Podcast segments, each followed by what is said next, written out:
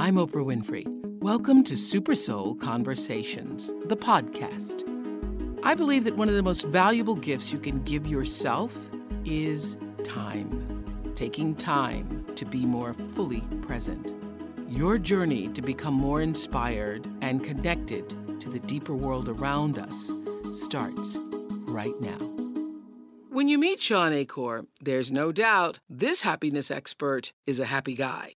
He's a Harvard trained expert in a relatively new field called positive psychology, which is essentially the study of happiness. His TED Talk has been viewed more than 7 million times. In it, he turned the old equation between success and happiness on its head. With his unique blend of science and spirituality, Shawn believes happiness is a choice. He says it is about tapping into what really matters to you what we all really long for, and deciding to make happiness a true pursuit. And while Shawn appears to be one of those people who was just born happy, you might be surprised to find out he has lived through some very dark days. It was when he was at Harvard studying religion that he first learned about other faiths and traditions. For Shawn, who had grown up in a sheltered conservative home, discovering that there were many people in the world who had different paths to God rocked not only the foundation of his faith, but his very being. Suddenly, he began questioning everything, and he was no longer certain what he knew for sure, and it broke him wide open. So, you weren't always happy. You went through a period where you were depressed, actually, in college. I did. I went through two years of depression myself. And I think depression for everyone like real depression. Yeah, real depression. I mean, I lost. I'm a skinny person naturally. I, I lost, um, you know, 20 pounds from where I am right now. I, I, it was, it was, it crept up on me. Um, depression's different for everyone, but for me, it was like I wandered out into the swamp, and I couldn't remember how I got there. But more importantly, I couldn't remember why I wanted to get back out of it. Mm-hmm. Were you suicidal? Not actively, but I remember there was this time where uh, Mass Ave is the main street right outside of Harvard Yard, and I remember one day um, that I was walking and I saw a bus, bus. and I, I walked right in front of it and did not hurry. And fortunately, that person cared more about not me hitting than you. about not hitting me. And so, you know. But that is real depression yeah. when you're like, well, if it hits me, it does. And you know, and I was not alone. And not only not at Harvard, where they found that a, a, large minority of the students actually contemplated suicide over the previous year, but this is about every human brain in the world as mm-hmm. we're trying to wrestle with, mm-hmm. you know, who we are and that connection to meaning in our lives. And one of the things that I did um, to try and find my way back out of this is that I started journaling. So I, I, I have my journal, and the very first entry I wrote was, I don't remember being happy, and I don't think I'll ever be happy again. And it sounds it sounds almost melodramatic now, but in the midst of depression, that's what I felt. I just saw this art exhibit, and it's about this woman who photoshopped herself as a 30 year old or later on in life into pictures of her when she was little. So, sitting on a bench waiting for the bus. So, you've got the 30 year old sitting next to the six year old. And I love that because I, I wish I could go back to that boy who wrote that journal entry and, and to anyone who's experiencing depression, I wish I could go back and show him a glimpse of that that, that, that was not the end of the story because yeah. that someday I would be that studying happiness yes. that this too shall pass that someday I'd marry someone who was a happiness researcher herself and that I'd be sitting here w- w- with you talking about happiness I would have never believed it but I think that's that's what I learned is that depression is not something we need to fear because it's not the end of the story that our life can change dramatically. Yes, but I just want to make it clear that you're not saying that if you're depressed, you can journal your way out of it. No, what yeah. I'm saying is that uh, that there's if you can get yourself to do these positive habits, we have found people that be able to walk themselves out of depression. You can get um, what we need antidepressants for sometimes is to get people to the point where they could start journaling, or that they could start exercise, right. start doing gratitude. Because some people have hit such a bottom, they don't believe their behavior matters at all. But what we want to get somebody to is back to that sense that that my behavior matters. So if I take one little step and I'm, I see that it works, I'm more likely to take another step and another step. And yeah, it's very interesting because I remember going through depression when I had worked 10 years to create this film, uh, Beloved, and then not a lot of people went to see it. I literally went into, I mean, I was like behind a veil, but I still had to work every day and I could feel myself slipping, slipping, slipping further down. And I could hear laughter, see laughter, be around it, but just couldn't get myself up to that. And I remember, you know, I actually prayed my way through it and had said, if I'm not better, given myself a period of time, that I'm going to seek some help about it. But I did exactly the things that you're saying. I journaled. I kept my gratitude. I talked to friends that I that that, that I trusted, and was able to work my way through it. But it, it, it is. It, it felt like an abyss. Mm. like you were. right. Like you like you're like the world is going on and you're sort of behind it all. I call it being behind behind the veil. And it seems permanent. I think that's the, the challenging part about depression is it convinces you that this is this is how the world is and can't change from this. It seems permanent, but I will have to say, I knew I was depressed because I'd done enough shows to know Yeah. this is depression. right. But something greater than m- myself, higher power, call it whatever you want. I knew that this will not be the end of the story. Yes. I knew that I wouldn't be depressed always. Right. It felt like it, but I knew because I know I have a bigger worldview, I could actually articulate I am depressed, I need somebody to help me. And in positive psychology, we, we find that people that have these beliefs, these Yeah. spiritual beliefs, Yeah. we find that it highly correlates with levels of happiness. The people who hold these beliefs, they're more likely to be happier.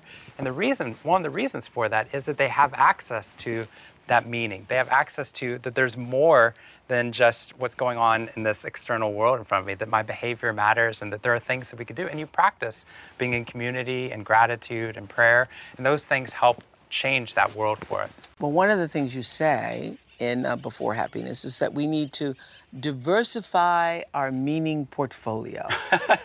uh, sounds like, you Yeah. know, fancy business language, but what does that really mean? It just means that oftentimes we have one thing that we find meaningful, right? And that for some people it's their their child. Then their world shrinks down to there's only one place of meaning. Or for some people it's a salesperson that's just getting my sales. And they have other things in their life, but all they really kind of focus on is that one thing. We find that if you have one thing that's meaningful and that's it, then you're in a very fragile place, right? Because if your child's Because if that thing falls well, apart, you don't have you? this other. So the more meaning you have, actually, the more you can see that there's connections. And when something's not doing as well, you can actually be buoyed by those other parts of your life to uh, to still feel meaning, so you can keep moving forward. And you can use those meaningful points to work on that area that's, that's frustrating. Let's talk for a moment about you being raised in a really religious home, fundamentalist Christian. Waco, Texas. I grew up for 18 years in Waco, and uh, um, my parents actually came from California, and they were transplants there. So we found ourselves in an environment where, um, you know, Baylor Baylor's uh, is uh, where my dad teaches psychology actually, and I didn't fall too far from the tree. But they didn't even allow dancing on campus until after I went off to college. So Wow. I, I went from an environment, and that was my world, right? So like. Uh, kind of like Phil Jackson growing up in Pentecostal and not being able to dance. Or I loved him telling the story. We could go in the water on Sunday, but you couldn't splash and have fun. yeah, we, we, had, we had dances where you'd have to save room for Jesus between you and the person you're dancing with. That- So you had to be that far apart. Wow. That's when they had dances at our school. But all of this was based upon these ideas. There, there was one way of doing things, and that's all I saw. I didn't, I didn't know anyone for, from a different religion. I, I didn't know anyone of a different race. Uh, like so, for me, going from Waco up to Boston for, for college was not only an opportunity, but it was uh, it was mind blowing. And I found myself, you know, like surrounded by a, a multiplicity of ways of experiencing the world. so you went to Harvard and suddenly your world was rocked because you studied, you went into divinity. So I did. So I went. I got to go to Harvard on a military scholarship. So I was there in the mornings at MIT studying weapons systems and engineering, and in the afternoon I was studying romantic poetry and religious text. And I kept finding myself drawn to the the religious part. And so I went to the divinity school. And at the divinity school, they, they say when you first go in that they have everything from A to Z at Harvard. They have uh, everything from the Amish to Zen Buddhism and everything in between. And suddenly I realized that there wasn't just one way, there was uh, an infinite number of ways of people trying to explore the spiritual path. And for me, I couldn't handle it because I had a very black and white vision of the world, very rigid structures, um, uh, No gray. no gray. And so for me, that was fragile. And Pete, put your folks back home were praying for your salvation. they were They're not only uh, that I was studying As, as you started to study different religions. I studied uh, Christian, Christian and Buddhist ethics um, uh, at the divinity school. So I was studying how you know, your beliefs change your actions. And when people back home found out I was studying for studying Buddhism, you know, they were praying for me just because they knew I was going up north, right? so like, uh, they. Uh, That's good. But part of what what I found very quickly was that the reason I'm so grateful for positive psychology is it helped me to, to say what I'm about to say, which is uh, it helped me to be able to reconcile what I was seeing in Buddhism and Christianity because I I really liked both. Um, the Christianity was so focused on uh, the, the faith and the belief and the way that you see the world, and Buddhism was focused upon practice. It Compassion. compassion, and Actively actively a- doing it. But Buddhism isn't really a religion. It's not, and so that's why they they factored so It's well. It's a way me. of being. yes, It's, a practice. It's a pra- It's a Yeah. life practice. Yeah, it's why I loved India so much. It's why I loved India so much because when I was in India, I could see that it was manifested in the culture. Yes. That their way, that spirituality was a way of being and a way of doing and a way of actively living your life. It wasn't just something people are talking about. It, it was shocking back home when I would go home and say them. I actually felt like Buddhism made me more Christian because what it did was it made me practice compassion. It made me practice what Jesus was saying. Yes, it made me practice the peace. And you could see Jesus doing things like this, like actually intentionally putting himself away from the disciples and all that, right before he even started his Yeah, ministry. well, I think that's what Jesus in the wo- intended. That is what Jesus intended. So for me, like the fact that positive psychology validated but what they're both saying, but also showed me that faith without works is dead, that you could actually bring those two. My favorite Bible verse uh, uh, that I learned growing up, and it's it's what I do today, is in Romans. And when Paul was trying to convince the Romans, who were very sophisticated about um, about Christianity, he said uh, that uh, no longer conform to the patterns of this world, but be transformed by the renewing of your Of your mind. mind. I love it. Oh my God, I thought that was Deuteronomy though.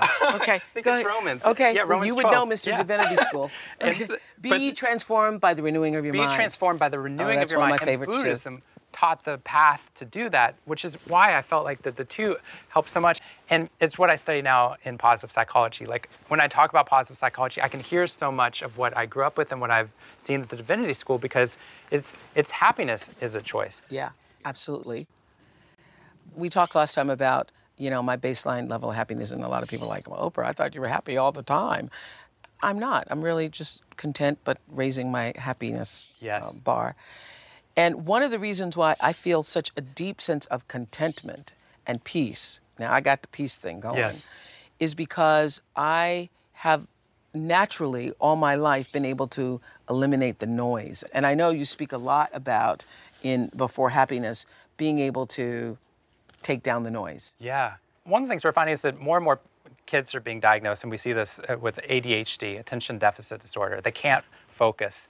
One of the things they found is they take kids who have Uh, attention deficit disorder and they take them into a quiet, calm environment, or they take them into a noisy environment. And what they find is that when they take them into the calm environment, they don't have as many of the uh, the attention deficit problems. They learn skill sets faster.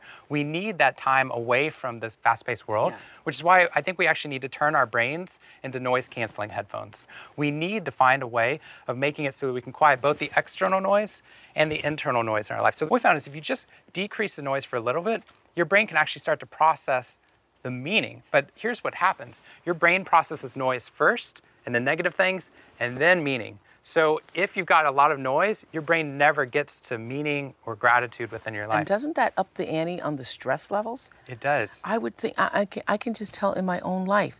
I like just centering myself. And mm. that brings me a great sense of contentment. I don't know if it's happiness, but it does bring me a, a great level of peace and contentment. I mean, I couldn't be who I am without it. when I get lost and when I'm driving in a car and I have the radio going, I unconsciously like my brain just like, okay, I've got to turn down the because I'm lost. And I think sometimes we are lost in our lives, right? And we've got all this noise and we don't we forget to turn off that radio because our brain naturally knows I need to decrease the amount of information that's coming in. But there's also a lot of internal noise. And I'm Is finding that, is- with myself. Is that like the voice in our heads that Michael Singer talks about? Yes, it's, Eckhart exactly. Tolle talks about. It's that voice in your head. Like one of the things that that meant so much to me was that like worry is something that like just eats away at, at people's levels of happiness, and it gets in the way. It's worry it's just noise going on inside your brain. That's why I love what you say that if you, for example, uh, I'm not discouraging y'all from watching TV, but uh, news programming the last time there was a major disaster, I found myself sitting in front of the TV, sort of like mesmerized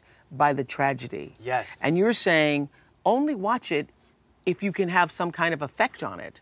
Like if you're going to get up and you see that, and now you're going to make a donation Yeah. to this disaster. But to sit and to watch it over and over and over again, it's like experiencing the trauma of it. It is, and it's teaching your brain something. While you're watching the television, your brain is learning that the world is mostly negative. You're Yes. learning that reality that there's a skewed ratio of reality. So one of the things we find is that if you study the negative, you actually start feeling the symptoms. It's called the medical school syndrome. So medical school syndrome is that the more you read about medical like the bad things that can happen to you, Yeah.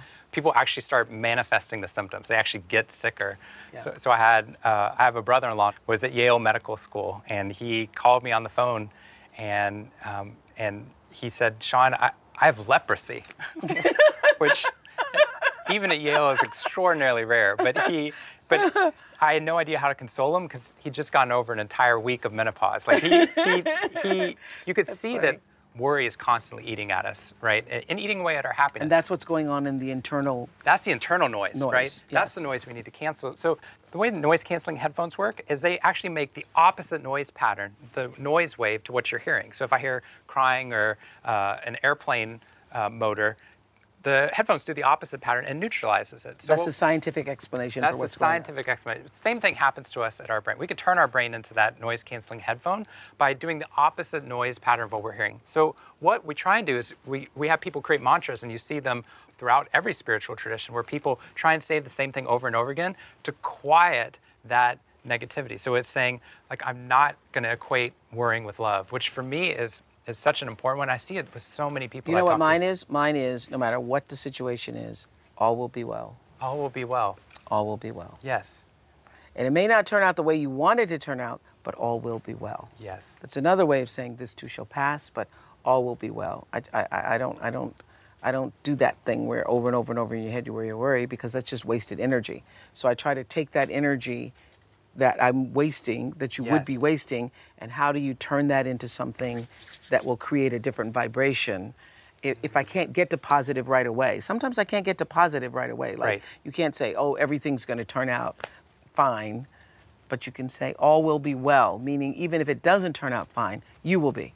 Yes. So how do we? How do we? What are other ways we can lessen the noise? I try to decrease things that are hypothetical. Think about like, well, what if what if my plane doesn't get hurt? What if I don't make it to the shooting with Oprah because of all the flight problems we had yesterday? Like the more I'm doing that, I'm actually heaping on worry to what I'm experiencing. Yesterday, I found myself. Uh, it took me 15 hours to get out here. and It was supposed to take seven or eight. And while I was there, at one point I calculated how much time extra it had taken me to get there, and I realized what I'm doing is I'm not choosing happiness right now. I'm actually choosing to make myself feel more unhappy. I'm quantifying and validating why I should feel unhappy, and that's a waste of my brain. So what we want people to do is just focus their brain on things that actually move them forward. How do we become happier today? I think that to be to recognize the fact that this moment, the fact that you got to watch this conversation on happiness is a privilege, right? It's an opportunity that many of the people in the world didn't get and we've got to not only be grateful for that moment, but take it to the next moment. Yeah. and Then the it- question: Why did that show up in your life right now? Yes. Because people needed a little happiness lift. and to recognize that people around us need to hear what they didn't just get to hear. Like if there's somebody in your life who didn't get to hear about uh, that, that happiness could be a choice, we need to actually be living models for that for other people. Yeah. One of the other things I liked um, that we, we, we, we didn't mention before is you, you talk about random acts of kindness. Yes. Which for years on the Oprah Show, we, would, we actually Yes, created right. shows around Yeah. random acts of kindness. And oh my God, you want to feel good about a day? Right. do just something randomly good for somebody that they wouldn't expect. And it doesn't have to be like a big gift or something, just a random gesture. It's a happiness multiplier, right? Because not only does it make you happy and make those people happy, but as soon as you start talking about it, even thinking back to some of those random acts of kindness, we immediately start to smile. Yes. And what what I love about it is Yeah, I remember going to the door, knocking on the door with a woman. Do you remember Yeah. that years ago, knocking on the door and saying you have the day off? I've checked with your boss. Oh, that was such a fun moment. First she went, ah, slammed the door. right, right. Yeah, yeah. I, but the other thing it shows us is how much power we have. We have the power to actually change the reality we see around us. Yeah. And one of the things we've talked about is that that oftentimes we just feel like this world makes my happiness or not. Like if things are not going well, it's because of what the world is giving me. It's always about like a powerlessness compared to our genes or to our chemicals or to uh, the, the environment. And what we're finding is that when you do a random act of kindness, it shatters that. Because what it says is, whoa, I could actually not only change my own levels of happiness, but I could change them for other people. I'm going to start writing the social script. And I'm going to write a script that causes people to be able to choose happiness better. So, where does science and positive psychology, where do they mesh for you? I think that science is just validating what we've been finding in, uh, uh, in religion for thousands of years. Because science and spirituality are usually placed at odds, as you know. But you say the science of positive psychology actually validates spirituality. How so? What I believe is that uh, that what we what we keep seeing over and over again is the science keeps showing us that the things we've been learning in all these religious traditions were actually were actually valid, right? But what science allows us to do is have another authority source, right? If somebody doesn't think that the Bible is the end all, then you can't say, well, the Bible says that God loves you, or that when you do these positive things, good things will happen to you. You have to appeal to another authority source. What I'm finding that's so helpful is not only is science validating, positive psychology is validating what we're finding in religion, but when you have both together, positive got... psychology is validating what we're finding in religion. It's all the same. What I have found sitting here from the Super Soul Sunday point of view, and actually, when we first started doing the show, three years ago, people, people, some people would even write in and say, "Well, so and so, Deepak Chopra, say, isn't he really saying the same thing as Eckhart Tolle?" People were telling me that about it's my just TED different talk, languaging. Yeah. It's yes. just different languages yes. and different ways of, of expressing it. So maybe the way you express it will resonate with right. an audience, or maybe the way what Deepak says will resonate with another another audience, and what Adyashanti says will resonate with another audience. The, the biggest comment I get after my talks, after I've gone through all this research, is people will be like, they'll come up with you, thank you for validating who I've been my whole life, right? Like they've, they needed the research to tell them, yes. It's okay. It's okay. Like, and yes, I believe happiness, I can't wait to go home to tell my husband that because he really believes in science, or my wife, she really believes in science, that they're actually we're saying the same things and i think that what it, that you need those multiple languages i think more and more people kind of need uh, that that analytic or the quantitative. And you know what, Adyashanti was saying that we're all in search of the same thing, although we call it by different names. So whether some people are in pursuit of money, some people are in pursuit of success, some people call it their religious path, they're looking for God, whatever. But it all is that is happiness. He says we're all in search of happiness. I, I think you're right. I think that what we need to take some time to do is figure out what that happiness actually is, to redefine it, but also are there things that we're striving for? Like, there's definitely things I've I've tried to pursue happiness that have not led me to happiness, that have led me away from happiness. So I do think that there are some things that cause us to deviate, and what yeah. we need is we need more people like these spiritual leaders showing us these are the things that actually can lead you greater levels of happiness. Yeah. All right, John, what's a soul? A soul is the very essence of our being that causes us to feel joy and to connect to other people. And what is your definition of God? I think the God is love. Everything that's love is God. And the more that we love other people, the more we bring God into this world. What is grace? What's your definition of grace? Grace is grace is the recognition that I'm not judged based upon actions um, that I do or about things that have occurred in the world, but that I'm loved regardless, and that it's infinite love. What's the lesson that took you the longest to learn? I think the, the thing that's taken me the longest to learn is that happiness um, doesn't come automatically or all the time. Um, I actually felt guilty that I felt depressed, and that makes you feel even worse. And what I want people to realize is that happiness is a choice, but we're not judged by where we are at currently. And that if things are not good right now, that's not the end of the story for people. Um, and I, I kind of wish that I learned earlier that like I shouldn't judge myself from where I'm at, but instead give myself that grace to believe that my behavior eventually will matter, but only if I'm linked to other people, that I'm nothing without other people. Why are we here? What is the purpose of human experience? I think the purpose of it is to experience uh, the opportunity to choose love um, and to choose to do things that lead us towards love. I feel like that this is, as a researcher, I feel like this is a big experiment, but one that has incredible meaning in the sense that it allows us to practice making the right choices, but is not the end of the story. That, you know, if I die before I've had the the life lessons I want to have, I believe that's not the end of the story. That we're continually learning even after after death. Finish the sentence. What the world needs is. What the world needs is a revolution to recognize that we can be more than just our genes and this current world, but that we can actually choose to become a different person. I am fully in the present moment when? Fully in the present moment when I'm having spiritual conversations like this one, where you get to talk about the things that matter most in life. And I wish I'd take more time with my friends and family to create those moments. I am grateful for. I'm grateful for this opportunity to be with you, but to also, I'm grateful to study happiness, knowing that I came from a place where I'd forgotten what it felt like to be happy. Happiness is. Happiness is the joy we feel striving towards our potential. Yes! Thank you so much. That was great. Thank you for having me. Yay!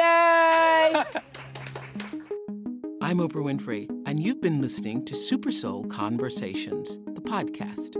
You can follow Super Soul on Instagram, Twitter, and Facebook. If you haven't yet, go to Apple Podcasts and subscribe, rate, and review this podcast. Join me next week for another Super Soul Conversation. Thank you for listening.